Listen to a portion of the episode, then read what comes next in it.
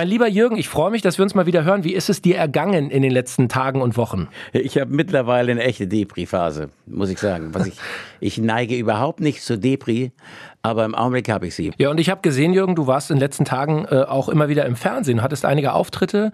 Mit Mickey Krause habe ich dich zusammen zum Beispiel gesehen. Ich weiß gar nicht mehr, was ich für Auftritte hatte, aber das mag schon gut sein, ja. Mit Olle Mickey habe ich, hab ich ja hin und wieder was. Mickey ist mittlerweile der Prinz von Arenal, ich bin immer noch der König von Mallorca. Aber wir machen halt immer noch ein bisschen Party. So, und Jürgen, jetzt wollen wir dich mal aus deiner äh, tristen November-Depression rausholen und äh, wollen wieder eine schöne Geschichte von dir hören und die Laune bei uns allen ein bisschen äh, steigern. Bist du bereit? Können wir loslegen? Ich würde sagen, I'm ready to go. Jürgen Drews, des Königs neuer Podcast. Ein Podcast von All Ears on You. Ja. So. Die Geschichte, Jürgen, die ich heute mit dir mal besprechen äh, möchte, äh, liegt schon ein bisschen zurück und klingt, äh, wie ich finde, unglaublich.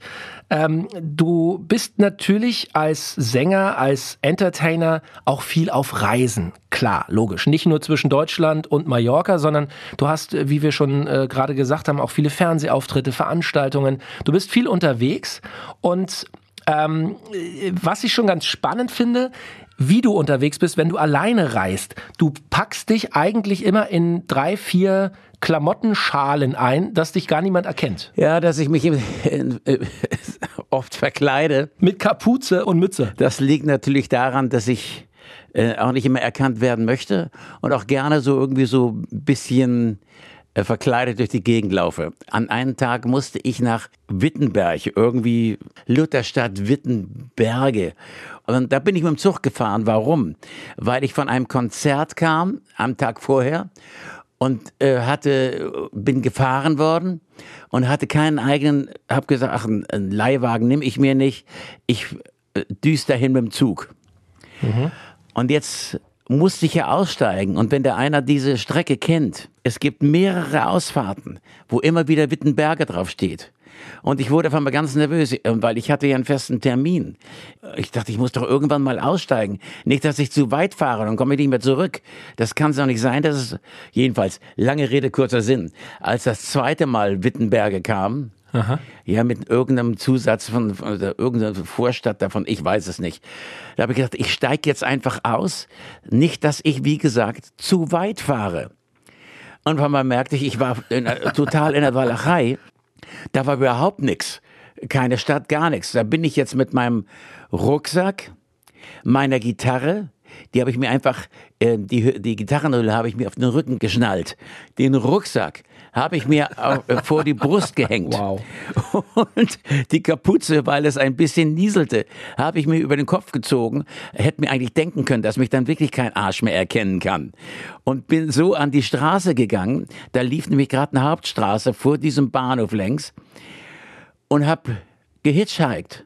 Da hielt natürlich kein kein, kein Mensch an. Also du hast einen auf, auf Tremper gemacht. Daumen raus? Ja, auf Tremper gemacht. Ja, ja. Und da dachten die, was ist das für ein Penner da mit seinem äh, Rucksack vor der Brust?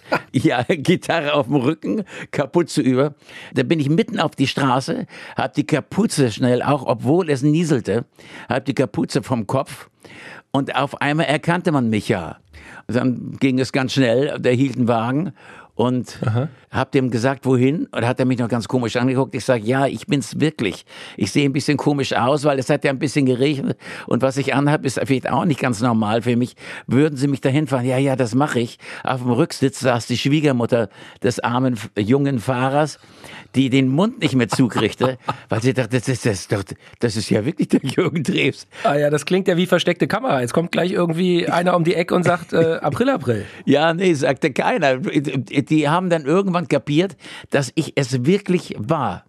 So bin ich dann halt von denen ähm, dahin gefahren worden. Und als ich dann, und das war ein ganz kleines Auto, als ich dann aus diesem Wagen, weil man suchte mich schon, weil die dachten, Mensch, wo ist, wo ist der denn überhaupt? Ich musste ja, äh, ich hatte ja einen Termin. Ja. Ähm, als ich dann aus dem Wagen äh, stieg, hat das auch keiner kapiert. Und dann habe ich, glaube ich, noch, ein Bett im Kornfeld, Sie sind's ja wirklich. Ich sag, ja, wer soll ich denn sonst sein?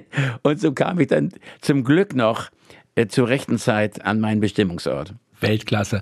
Das, Jürgen, erlebt man halt nur, wenn man wie du auch einfach mal selber unterwegs ist, ohne große Entourage, ohne Fahrer und, und äh, Flugzeug, sondern einfach selber mit der Bahn durch Deutschland tingelt. Großartig. Das war nicht so oft, aber hin und wieder ist es passiert, ja. So, Genau. und eine schöne Geschichte, weiß ich, ist dir auch passiert, als du unterwegs warst in Hamburg.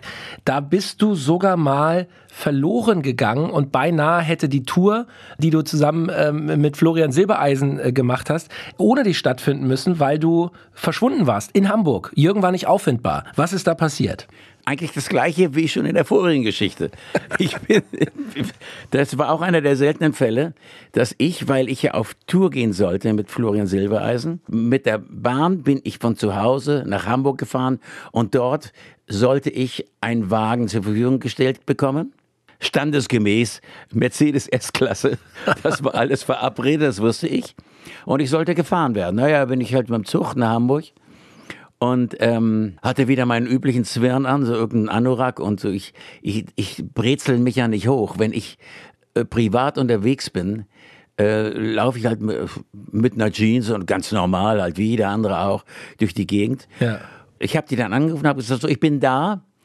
Ich stehe jetzt vorm Haupteingang der O2-Halle. Soweit ich weiß, war das der erste Termin, wo ich auftreten sollte. Und wenn ich da kurz einhaken darf, Jürgen, wer die O2-Halle oder die O2 World, heißt sie, glaube ich, Ja. in Hamburg kennt, das ist halt nicht irgendeine kleine Halle, Riesending. sondern das ist die größte Konzerthalle der Hansestadt. Ein Riesending mit einem riesen Gelände drumherum. Richtig. Und ich sag mal so, wenn man da nicht den richtigen Eingang findet, geht man halt schnell verloren. Richtig. Und nun hat man mir gesagt, bleib du bitte da. Wo bist du am Haupteingang? Ja, ich sage, ich bin, ich bin am Haupteingang.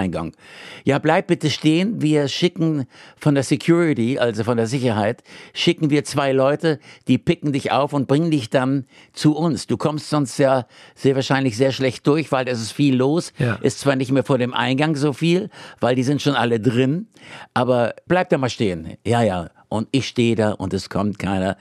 Und da wurde ich dann doch ein bisschen nervös. Dachte, ich gehe am besten doch mal alleine schon dahin. Man muss dazu sagen, der Backstage-Eingang, der ist halt nicht irgendwie nur 50 Meter weiter, sondern du musst wieder raus auf die Straße und um den ganzen Block eine Runde rumfahren, weil der auf der Rückseite ist. Du kannst also nicht einfach, Woher weißt denn du das alles? ah ja, ich kenne doch die O2 World in Hamburg. Also genauso ist es. Und ich dachte, naja, irgendwer, die werden mich ja sehen, wenn die Security-Leute rauskommen, sehen mich nicht. Das kriegen die schon mit, dass ich da versucht habe, zum Künstlereingang zu gehen. Und lauf und lauf und lauf und find nix. Wie du eben sagtest, ein riesen Hallenkomplex ist das. Und habe ich gedacht, Dres, du bist ein Vollidiot. Jetzt hast du einen Fehler gemacht. Was mache ich denn jetzt bloß? Und die warten auf mich. Und die Uhr lief, weil ja auch die Show losgehen sollte. Ne? Das Publikum, die waren alle schon drin. Richtig? Und Jürgen steht noch im Rucksack und im Anorak vor der Halle. Na, mittlerweile lief ich ja, weil ich dachte, ich finde das schon irgendwie. Und, aber es war ja nichts zu finden. Und dann haben die, soweit ich weiß, haben die Folgendes gemacht. Die haben mich mit einer Wärmebildkamera gesucht. Wow. Ob du es glaubst oder nicht, mit so einem kleinen Flugzeug, was sie da hatten. Ja, mit so einer Drohne wahrscheinlich, ja. Vielleicht war es eine Drohne, ich weiß es nicht mehr. Jedenfalls hatten sie eine Wärmebildkamera, weil ja nichts mehr los war. Die waren ja schon alle in der Halle. Die meisten Leute liefen, vielleicht noch ein paar vers- Versprengte rum. Und der bekloppte Drews lief da wieder rum mit seinem, äh, mit seinem Rucksack, seiner Gitarre. Wie, Jürgen, bist du dann aber letztlich zum Backstage-Eingang gekommen? Denn die Show hat ja stattgefunden mit dir. indem ich wieder in alt geübter Art, wie ich es schon oft gemacht hatte, mich diesmal auf die Straße gestellt habe. Und der hat sofort einen Wagen gehalten. Der hat mich angeguckt wie ein Auto und sagte, Herr Drews, was machen Sie denn hier? Ich sage, ja, ich muss zum Künstlereingang. Er sagt er, bitte was? Wie, wieso stehen Sie denn hier mitten auf der Straße? Ich sage, ja, das ist jetzt schwer zu erklären, aber es ist so, ich stehe hier, würden Sie mich dahin fahren? Sagt er, na, logischerweise fahre ich Sie dahin. So, und dann bist du also wieder ins fremde Auto eingestiegen und hast den Kollegen zum Backstage-Eingang gelotst. Äh, seid ihr da einfach reingekommen oder wie lief das? Ich meine, wenn da ein fremdes Auto kommt ohne Durchfahrtsgenehmigung, die lassen doch einen nicht rein. da war gar nichts zu machen. Die wollten den nicht reinlassen. Er sagte, ich habe aber hinten hier auf dem Rücksitz, habe ich den Jürgen Drews hier sitzen. Und da guckte der so den Fahrer an, das Fenster von dem Fahrer war ja runtergedreht und sagte, was haben Sie? Und habe ich wieder gedacht, das ist das Beste, was ich machen kann. Und da wiederholt sich das, was ich eben schon mal bei der anderen Geschichte erzählt habe.